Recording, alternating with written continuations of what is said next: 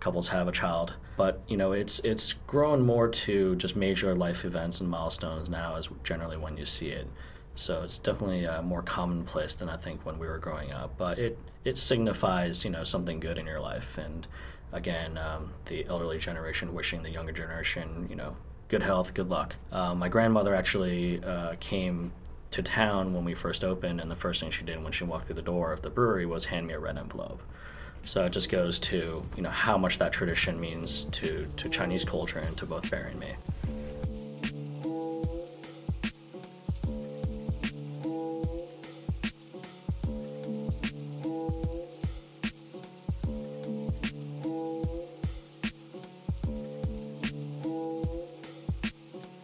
Welcome to another episode of Home Plates. I'm your host, Dee Dee Madigan, and today we are celebrating National Beer Day. Now, today isn't technically National Beer Day, it's on Saturday. However, because this podcast comes out every Wednesday, we shall be celebrating Beer Day, or at least I will be celebrating Beer Day twice. Lucky Envelope Brewery co founders Barry Chan and Ray Kwan join me in the studio to discuss their own brewery and also beer in general. Keep listening for some fun beer trivia and also to learn more about the Seattle brewery scene. And of course, be sure to check out Lucky Envelope Brewery, which is located in Ballard. I have visited their brewery, it is quite fun. Be sure to subscribe to Home Plates. We are on Stitcher, iTunes, TuneIn, and Google Play. Keep listening. This is another episode of Home Plates.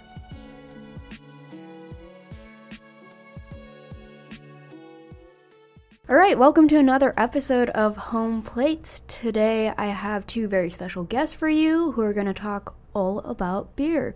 Barry and Ray are from the Lucky Envelope Brewing uh, Company, which is located in Ballard. Barry, Ray, would you like to introduce yourselves a little bit and uh, talk a little bit about your brewery? Yep. Hi, my name is Barry Chan. I'm one of the co founders and the brewmaster at Lucky Envelope Brewing. Uh, my name is Raymond Kwan, co founder and director of operations at Lucky Envelope. I've read a little bit about how you guys got started, but I'll make you tell it again just so we can hear it in your own words of how you guys know each other and then how you guys ended up starting the brewery. Sure. Uh, Barry and I met actually in Los Angeles in 2006, I believe, uh, through a mutual friend.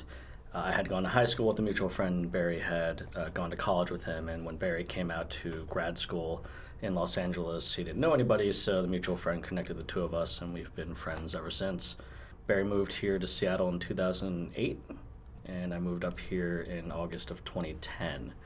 So uh, since then, you know, uh, Barry had been uh, started homebrewing at home, and I would join him for homebrew sessions and there was one afternoon where I had recently left my job at the Bill and Melinda Gates Foundation, and Barry was talking about uh, his passion for beer, and uh, that conversation quickly escalated to uh, putting some notes down on paper about opening up a brew pub or a sports bar, and what eventually ended up being a brewery, actually. So, about a year and a half of planning, fundraising, finding a location, we finally opened up our doors to the general public in May of 2015.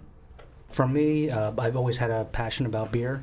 Back in college in Philadelphia, that's where I first got introduced to craft beer via uh, Victory Hop Devil, which was you know kind of mind blowing to me after being used to the typical college beers that you that you drink. And then um, from that point on, it was kind of one of those things where I'd always seek out to get get new beers, try new styles, and all that. So um, after I graduated from college, I ended up moving to uh, California.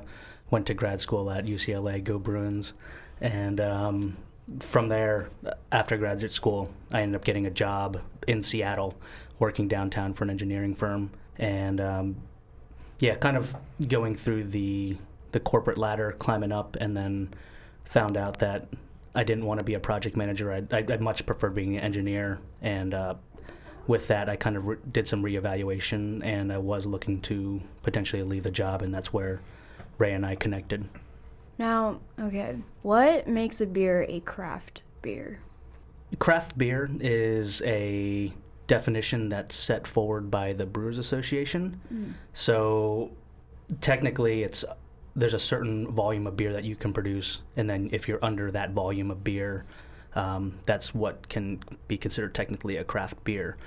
But as far as what people consider craft beer, I, I feel like a lot of it is more based on independently owned beer companies of those nature of that nature and understanding that the hands-on aspect as opposed to something being brewed on uh, very large scale levels. Yeah, you know, just to to follow up on that, I mean, the Brewers Association has three specific guidelines. One's based around the ownership, which Barry mentioned about it being independent. One is based around the amount of beer you're producing annually, and there's a third. Uh, perhaps you, you know, it's, it's one of those things. It's on their website, but you know, I think the independent thing, you know, independent craft beer is the kind of initiative the Brewers Association has taken in the past uh, probably six months to nine months now, where they're trying to get these smaller craft breweries to sign on to this program, advertising that they're actually an independent craft brewer and they have new logos and um, collateral that uh, some breweries have been using to promote themselves, differentiate themselves from perhaps the uh, you know larger craft breweries who actually are owned by larger mm-hmm. organizations versus the ones that are truly independent. And you know, for for us, you know, it's all about Barry's expertise. The craft beer aspect of it is really their ability to come up with fun and unique recipes, and really um, you know push their limits in terms of their you know their um, their skill sets and their knowledge in, in brewing the actual beer. They have a lot of flexibility currently with you know the way we're run and the way we're organized to have some fun in the back of house there. everyone likes beer. I feel like most people like beer. Yes. What was it about beer that made you guys so passionate about it that you guys wanted to open up a brewery? For me, it was after I caught the homebrewing bug.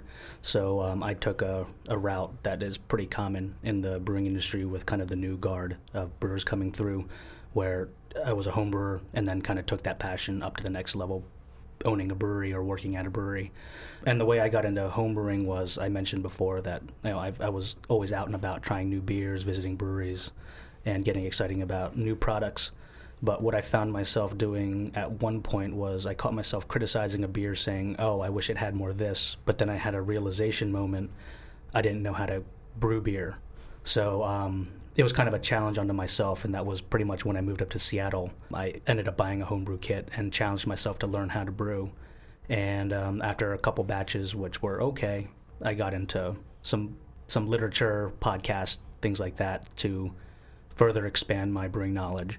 And uh, I just found brewing to be kind of the perfect combination of science and uh, and kind of magic, for lack of a better word. Uh, when I left my previous career, I just wanted to actually start my own business, be my own boss, and that was uh, really where my passion was. Um, after you know hanging out with Barry and homebrewing at, at his home uh, quite regularly, and uh, you know seeing the community around it, in particular the homebrew club that Barry was a part of, uh, held regular events, and you know we'd, we'd spend time with them at various uh, you know beer events around town, and to me that was definitely appealing know, coming from a very traditional corporate America background, moving towards an industry that was more community focused and community based was uh, definitely welcoming. And so, you know, almost three years in now, everything has been really fantastic. The the entire beer industry and the beer community is is a lot of fun. You know, there's a lot of challenges ahead for all of us, but it's been uh, a great three years so far for us. Since you guys, you mentioned community of homebrewers and stuff, what is like that community like? And then i guess oh like bigger picture what's the beer culture like in seattle? Well i can speak to uh, when we were actually developing our business plan and building out our space you know one of the nice things was being able to reach out to not just brewery owners here in seattle but brewery owners uh, across the country. We had friends in colorado new mexico california who gave us a lot of guidance and advice and you know, at the end of the day, uh, traditionally we're all competitors, but it was just amazing that they took time out of their busy days to give us advice, to give us the support, uh, the resources to help us figure out what we needed to do to get ourselves open. And you know that definitely is you know even three years later, four years later, we find ourselves giving back to the community in the same way, whether it's an established brewery looking for assistance or it's a new up and coming brewery that's looking for assistance. We feel that we definitely have to, you know, pay our dues and, and give back to the community the same way we got that assistance when we were opening up. Yeah, I think Ray hit the hit the nail on the head. It's it's a very collaborative environment, and um, I still think that it exists. Although, especially in Seattle, there's you know I, I can't even count how many breweries, but I know that we're in the 60 to 70 breweries in Seattle proper range, and uh, it's still incredibly open and. Uh, we can always rely on other breweries to kind of help us out if we're in a pinch. Um, we see that all the time in the in forums and, and, and things and communication um, venues where people are asking for, hey, we got shorted on a certain ingredient. We we're, we're out of yeast. Can anybody help us out? And then they'll easily receive five or ten emails saying, "Oh yeah, we got some if you want to pick it up." And um, the the cool part about it, there's there's not many industries like that, but we're still in that rising tide lifts all boats mentality, where there are there's a lot of room for people to kind of make their way into the brewing industry and um, into the beer scene. You guys, as I recall, are you guys both from the East Coast? Yes, we are. Do you feel like there's a different beer culture, West Coast versus East Coast? From what I've seen uh, in my experiences uh, in forums and, and whatnot, I feel I feel like it's very very similar. Mm. There's diff- there's some different taste uh, profiles that might fit East Coast versus West Coast, and you can see that coming out now. But and even how people communicate with each other through rating programs, things like that. But uh, I feel like overall, if I, if I'm hanging out on on Reddit or, or or some forum like that, there's breweries that are all giving information from all around the country and even the world. So it's I think it's a very universal thing. Okay, yeah, it sounds like the community's pretty tight knit. So yep, everyone helping each other. Yes, which is cool. I know that Lucky, and like when I went to the website, one of your kind of mottos or slogans, I guess, is like culturally inspired beer. Why was it important for you guys to make that, I guess, a priority when uh, creating the brewery? So the culturally inspired beer you know, tagline, uh, if you will, um, was created probably about only about 15 months ago, but we just recently started using it more prevalently across our branding and our marketing. And the the notion behind it was, uh, you know, focused around bringing in all of the traditional brewing techniques from that were developed around the world and introducing, of course, traditional brewing ingredients, but also the non traditional brewing ingredients. And this comes back to my comment from before that the brewers, Barry and Josh, have a lot of opportunity in the back of house to kind of explore and experiment with different both techniques and, and ingredients. And we wanted to really bring that all together as part of the Lucky Envelope brand that we're not just about your very traditional uh, ales and lagers, but we like to venture off a little bit and explore and experiment on our own and try and come up with something fun and unique that um, is not just you know great for the brewers to, to work on, but for our customers to enjoy as well. And we regularly brew you know 15 gallon batches on Barry's original homebrew system at the brewery to you know kind of test these recipes and then put them in front of our customers and get their feedback. And you know maybe two to three times a year we'll kind of hit a home run find something that's very popular with our customer base and then we start planning for you know full production batches of that beer for the you know following season or the following year and that's become a core of how we are you know developing our recipes and also how we're engaging the customer as well. To add on that, in the brewery, you'll find a a pretty one of the comments we get a lot is we we have a, a wide variety of beer that's done that's very well made so when we started out we had a, a couple beers that we wanted to focus on and uh, one of my passions is lagers and uh, those are very traditional German style lagers that, that we like to make. So our Helles lager, very clean, simple, but it, it requires a lot of patience to make. So obviously German brewing tradition is very uh, is kind of the the base of the modern brewing styles, and then um, we'll also pull in our IPA, which is you know it's it's the Pacific Northwest. We're a couple hundred miles away from Yakima, which is the hop capital of the United States, and uh, the United States is a lead, leading producer of hops in the world. So we thought that that would be a, a great opportunity to you know bring people into that the Yakima Valley and see what kind of products that we make. So we can pull culture from a lot of different aspects.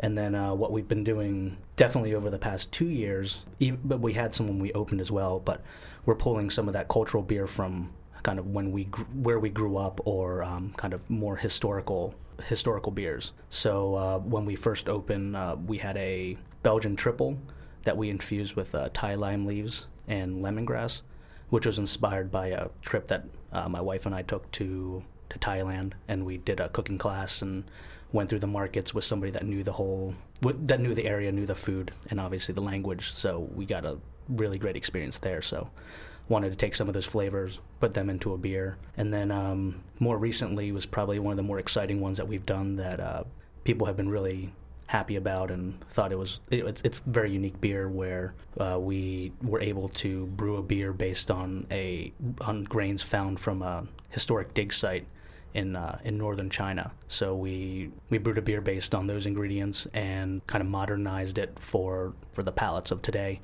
But it's been uh, it's been really well received and it's a super exciting beer. I think that's one of the really interesting things with like beer is that like it goes back so far in history and time. It's like been beloved by like so many people mm-hmm. across time, basically. Mm-hmm.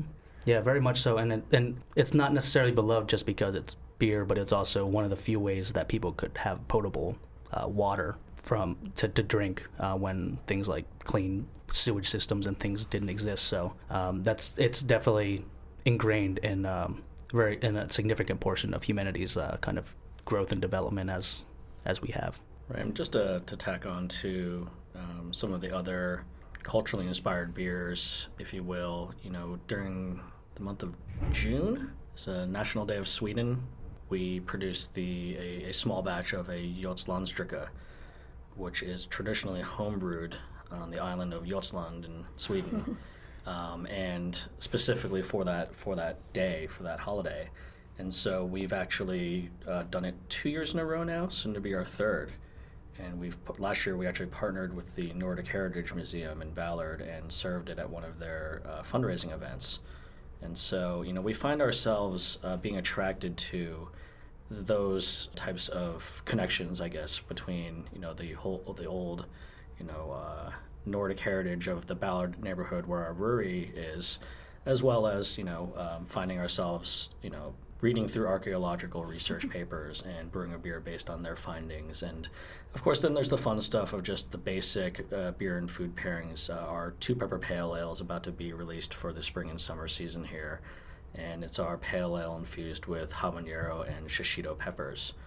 But unlike a lot of the pepper beers you find in the market, uh, especially here in Seattle, ours, uh, the brewers strip out most of the seeds so it's not as spicy as um, other beers and kind of plays into to Barry's brewing philosophy of keeping our beers balanced so you can have more than one.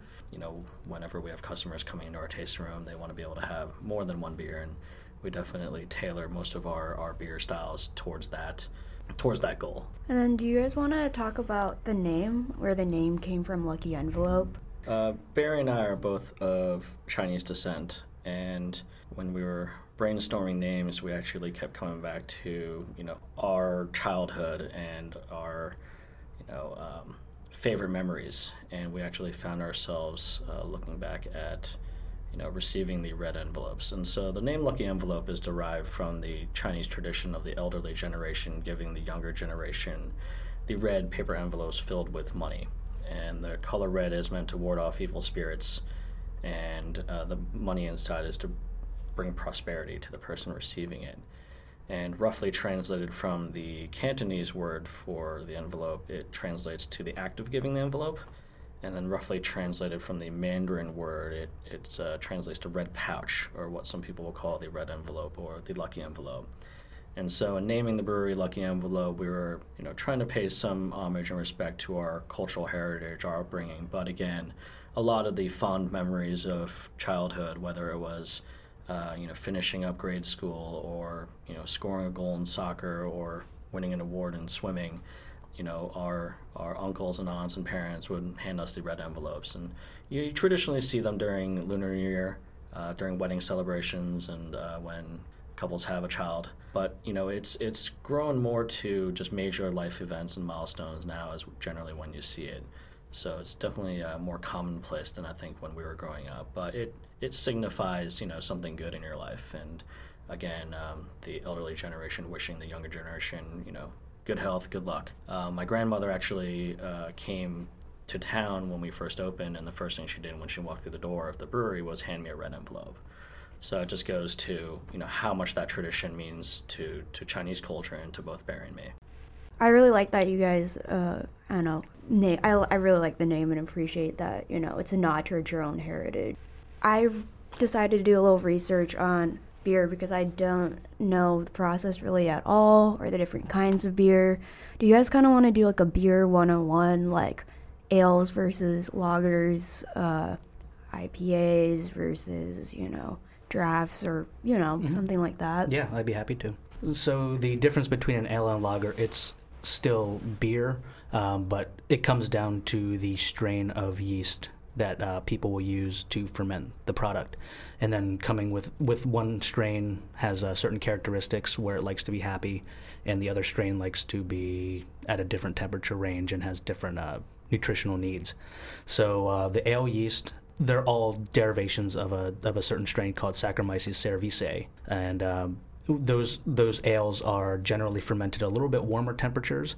So anywhere between that 62 to 70 degree Fahrenheit range, and there's always a little bit of um, of leeway in there. So some of them can get pretty hot, some of them might start a little bit cooler, but that's the general uh, temperature range. And when you're fermenting with an ale yeast, you'll get you'll generally get certain characteristics where they're they can be a little fruitier in um, flavor, and um, you get a little bit more esters, which uh, can add that kind of pear-like note or um, kind of a, an appley flavor. When you compare that to uh, lager yeast, that is uh, Saccharomyces carlsbergensis, which um, it's a yeast that ferments colder. So uh, lagers will generally ferment in that 50 to 55 degree range. When you when you take when you look at those temperatures, uh, generally people like to say ales are top fermenting, which just means generally it's, it's more active fermentation versus uh, lagers, which are more considered bottom fermentation, which just because the temperature is a little bit slower and um, the yeast generally hangs out lower in the in the uh, fermenter when you're when you're brewing it. And then the other thing with uh, lager yeast is there's something in there, something in its genes which allows it to ferment a couple additional sugars. So when out when you get the final product out of it, if you taste something like a um, like a pilsner versus a pilsner lager versus a pilsner style ale, you'll notice generally that the lager yeast will be, or the, the beer brewed with the lager is a little bit drier. And um, and you'll get a little bit less in terms of the fruitiness. It's it's more more of a clean flavor profile. Would you say that like the general public prefers one over the other, or is it kind of more culture specific? When you I don't know if it's necessarily culture specific, but what I would say it's um, you know when you just look at the per capita consumption of beer, by far it's going to be lagers but um, I think that's just basically because of the big three breweries, you know, Budweiser, Miller, Coors. I guess it's big two now. But just based on mass market appeal, that those are the ones that are drank most of. Um, when you get to craft beer drinkers, I believe it skews more towards ales, but that's also because m- most craft breweries brew ales instead of lagers. Okay, so there's one, like, I don't really know why, but I just feel like IPAs are just very popular right now. I don't know if they've always been this popular, but I just feel like most of my friends who enjoy beer, they're always being like, you gotta try this IPA. It's so good. Why is that? And, like, are there other beer trends that you've seen? Yeah, I think IPAs are really popular because uh, they have an uh, they can be very intense. The flavors of the hops can range from um, you know that piney, dank aroma and flavor, but it has that range. You can go to earthy uh, or like woody, uh, minty, and then on the opposite side of the spectrum, you can get things that are tropical fruit. So hops are one way to abruptly change the flavor profile of a beer. You can make the same base beer and if you throw different hops in there, you'll get vastly different flavor profiles. So I think those make it really exciting. And um, you know, once you get to those tropical hops, I think that's just the flavor profile that people really, really enjoy. So when you have a beer brewed with citra hops, you get that you get that um, kind of grapefruit zest, but then like huge hits of lychee and uh, gooseberry, things like that. So I think those are kind of eye opening to people, and it's really nice to to see people getting excited about it. Any other beer trends that you're seeing lately, or? Uh, you can see it around, but there are there's a couple different uh, beer trends that we're noticing. The the big one that's kind of hitting the breweries now are the hazy IPAs, so things that are you know, focused more on very low bitterness, but um, a lot of that hop flavor, and uh, they also have a certain mouthfeel to it that pe- people go crazy for. And then there's a couple other things I can I can think of, uh, fruit beers. Uh, when you're you've been to the brewery, I don't know if you had the raspberry sour there. Yes. Yes, so that's um that's been a really popular beer, and it's also a great gateway beer for a lot of people. So it's easy to get excited about um, those kind of products.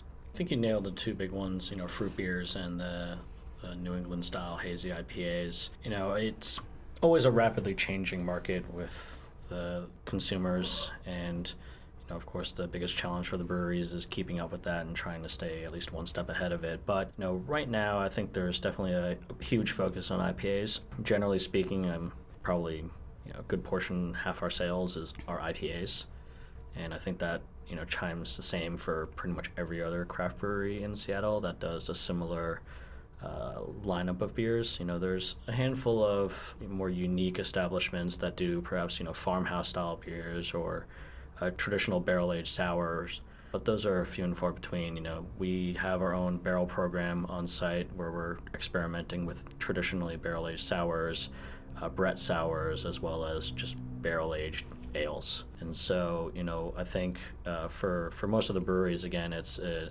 opportunity to kind of experiment and do something new. And we definitely find our, ourselves uh, stretching our own capabilities here. But it's been a good learning process and.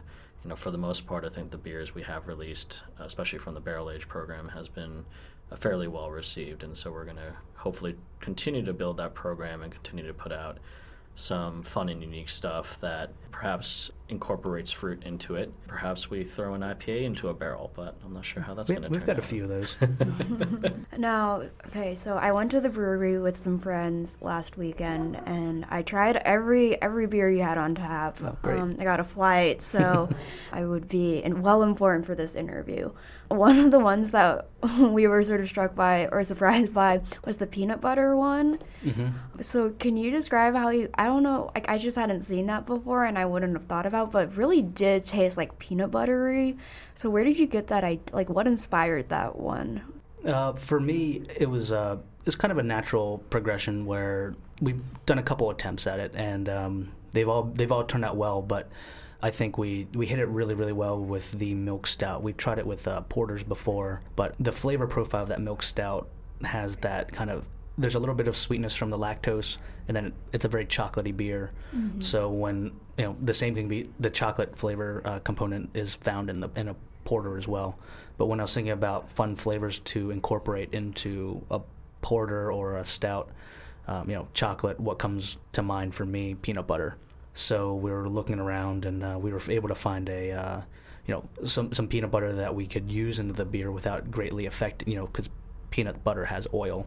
But um, we we found a product that we could use that doesn't necessarily degrade from head retention in the in the beer, and um, it imparted a really nice flavor where there are a couple peanut butter beers in the market, um, but I found them to taste more like a kind of like a Reese's peanut butter cup. So they're a little bit sweeter and uh, kind of that Butterfinger uh, flavor. But what I wanted to do was get it to taste more like Adams peanut butter, that, that with with the oil rising to the top. So using real peanut butter was one of the big focuses for me, and uh, we were we've been able to you know we I think it's been out for three years in in a you know seasonally, and uh, this the last batch that we've done with the uh, the milk stout has been awesome. Yeah, that one was definitely interesting. It was cool though. I was Yeah. like, wow, it really does Yeah. taste like peanut butter.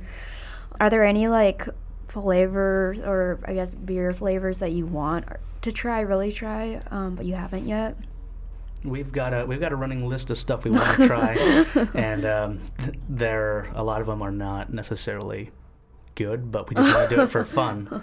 There, there's there's a there's a ton of ingredients, especially for me when um when I'm listening to uh, you know food podcasts or um, just kind of reading about uh, food in other countries.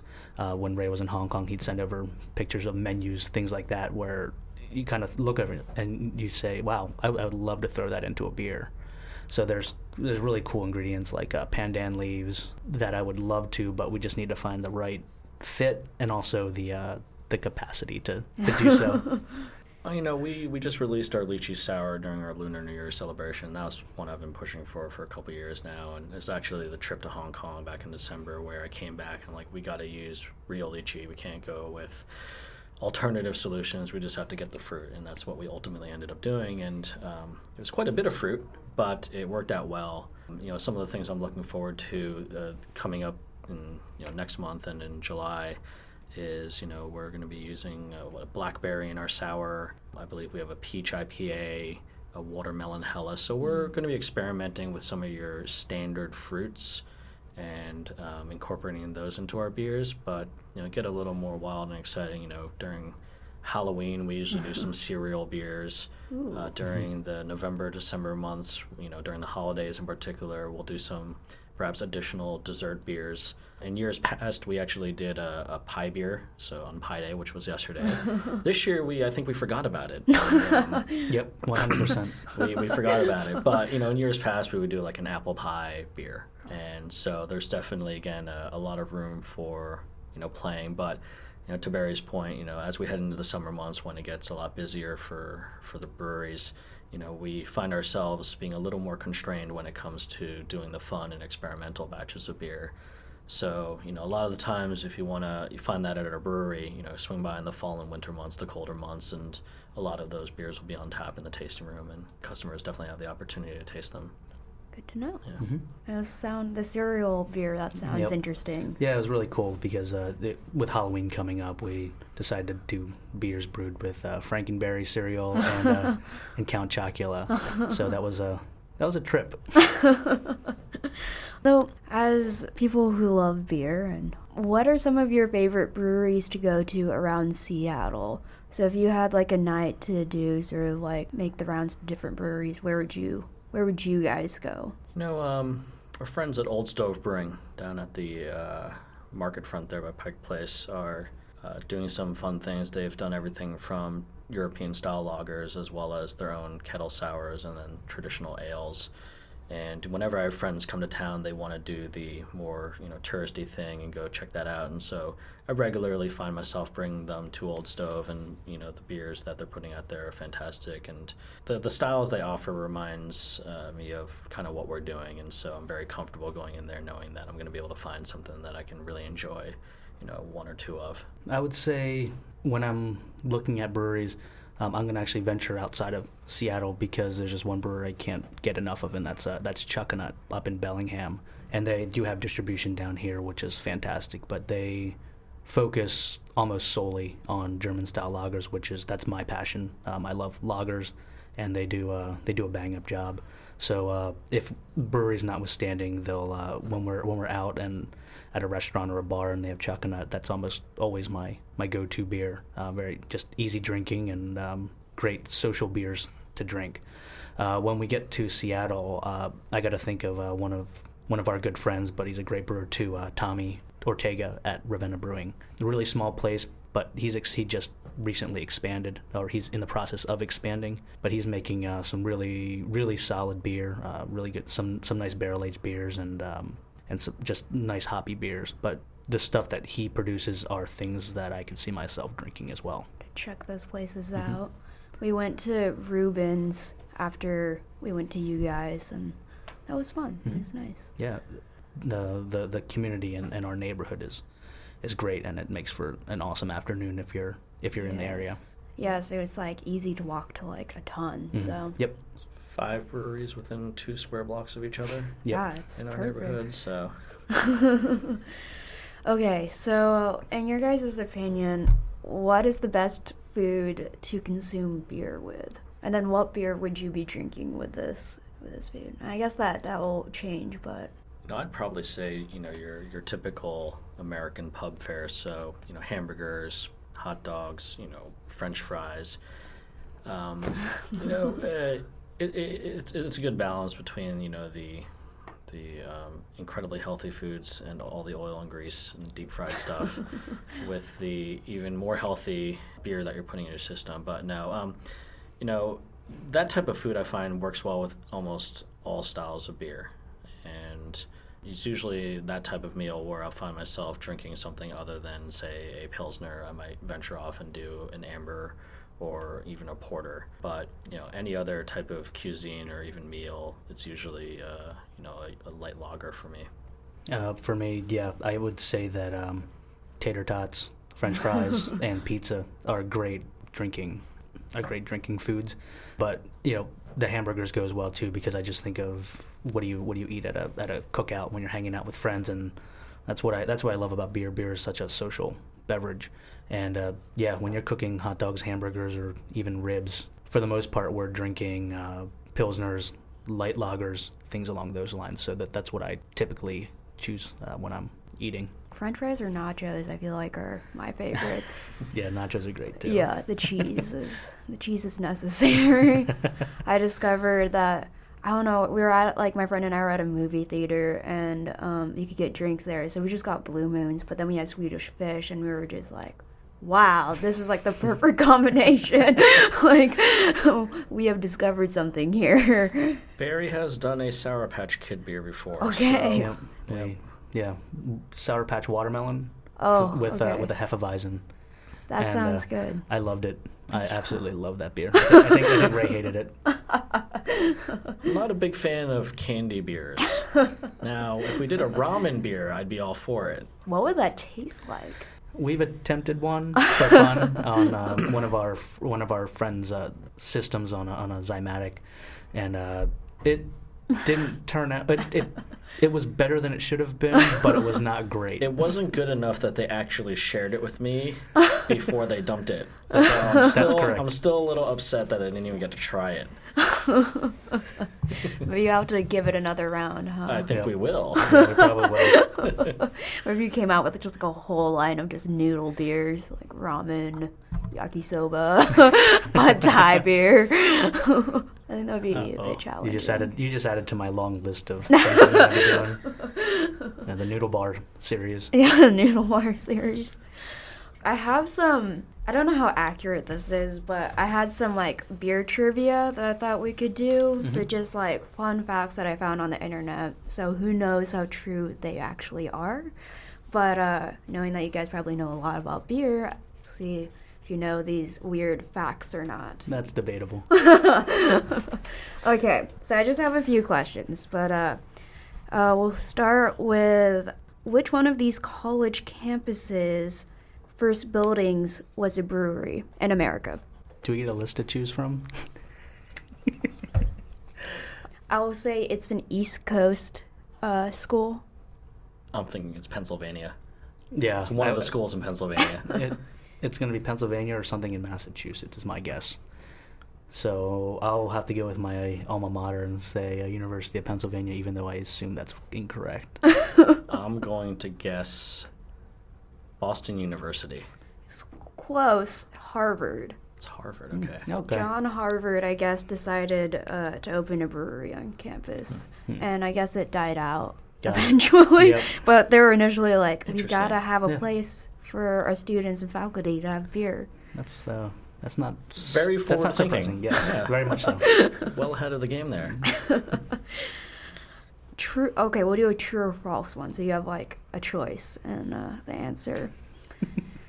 Puritans brought more beer than water with them on the Mayflower.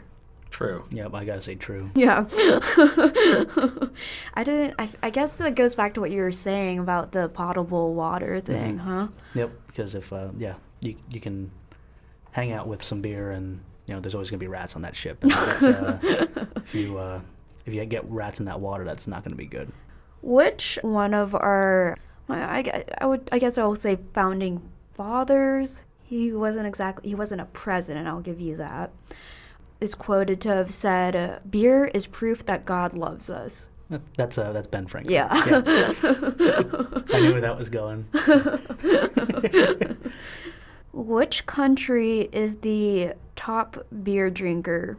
And this was measured by the amount of liters drank per capita. China. Mm, Not per capita. Mm, I'm gonna say, let's see, it's got to be something. I'm gonna guess European or Scandinavian, And ooh, you're nodding. I see that. That's, I'm on the right track. Uh, no, I'll just say Germany. Okay, Germany. You're sticking with China. I'll stick with China. Okay, it's the Czech Republic. Mm. They drink 142.4 liters per capita. Nice. In comparison, the U.S. drinks 75.4 Wow. liters We per got- we got a capita. lot catching up to do then.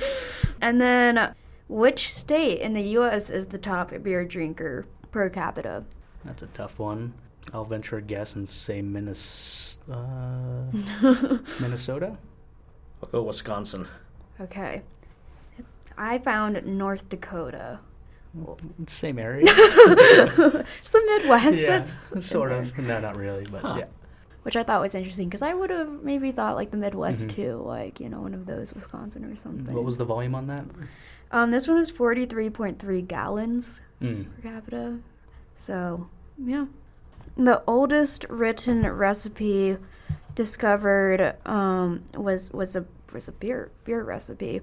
Um, how many years ago was this? Um, how many years ago is this recipe from? And then bonus points if you can name what form that this recipe was written in. Written recipe. Is that, that that's where you go? That's the qualifier. yes. I would, uh, if it's written, I would probably guess Egypt in cuneiform, but I'm assuming wrong by the way you're looking at me. I mean, honestly, this this I feel like is probably super debatable. This fact, so throw a number out there or just 300 years, English. the the website I found said five thousand years ago, and it was written in the form of a song. Songs. Oh. I don't Hmm. know why. Um, Interesting. Yeah. That one is probably you will find different answers for. I'm guessing. Yeah, Was, was that in Mesopotamia?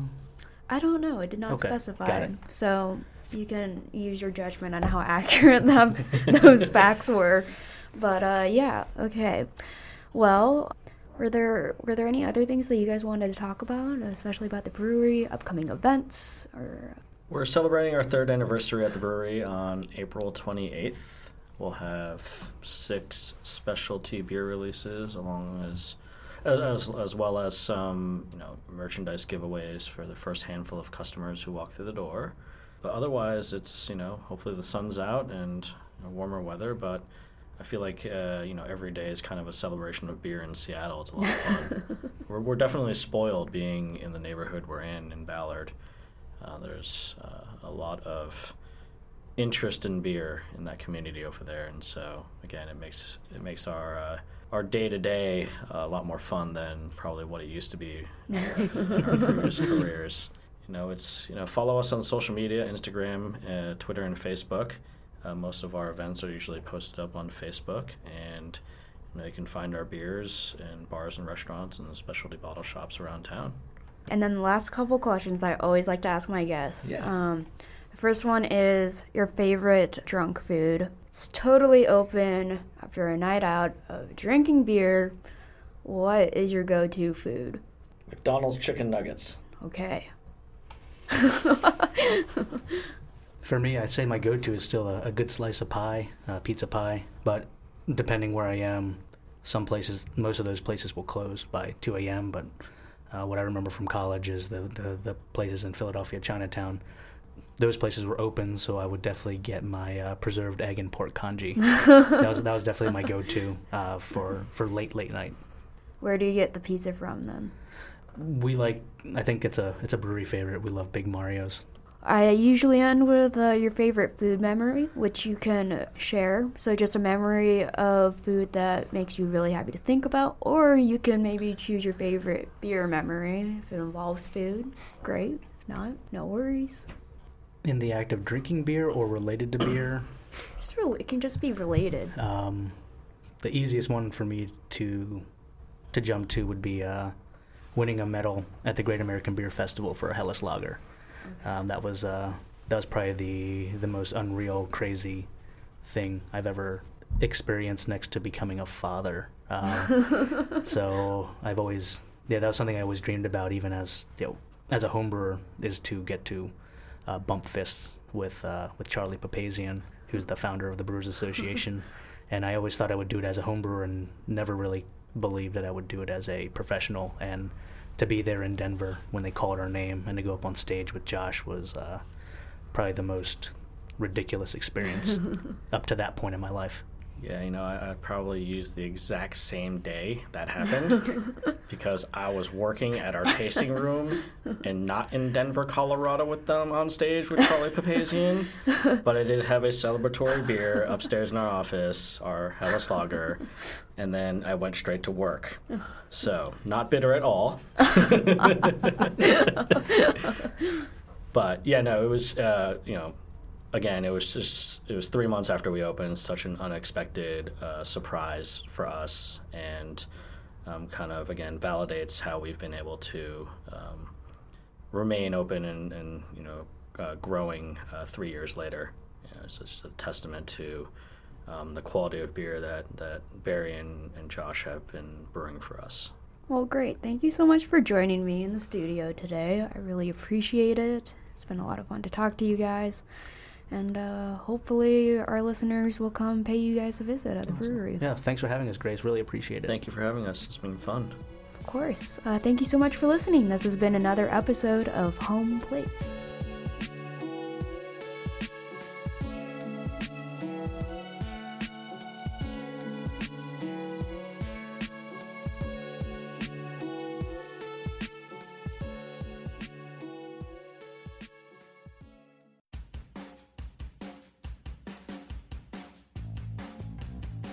Seattle Seahawks have the best offensive line in NFL history.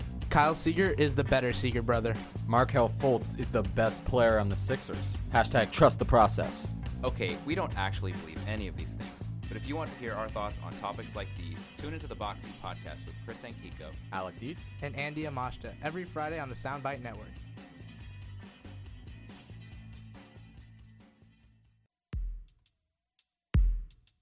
For more like this and other great shows covering sports, science, relationships, and the arts, visit the Soundbites website, uwpodcast.com. That's uwpodcast.com.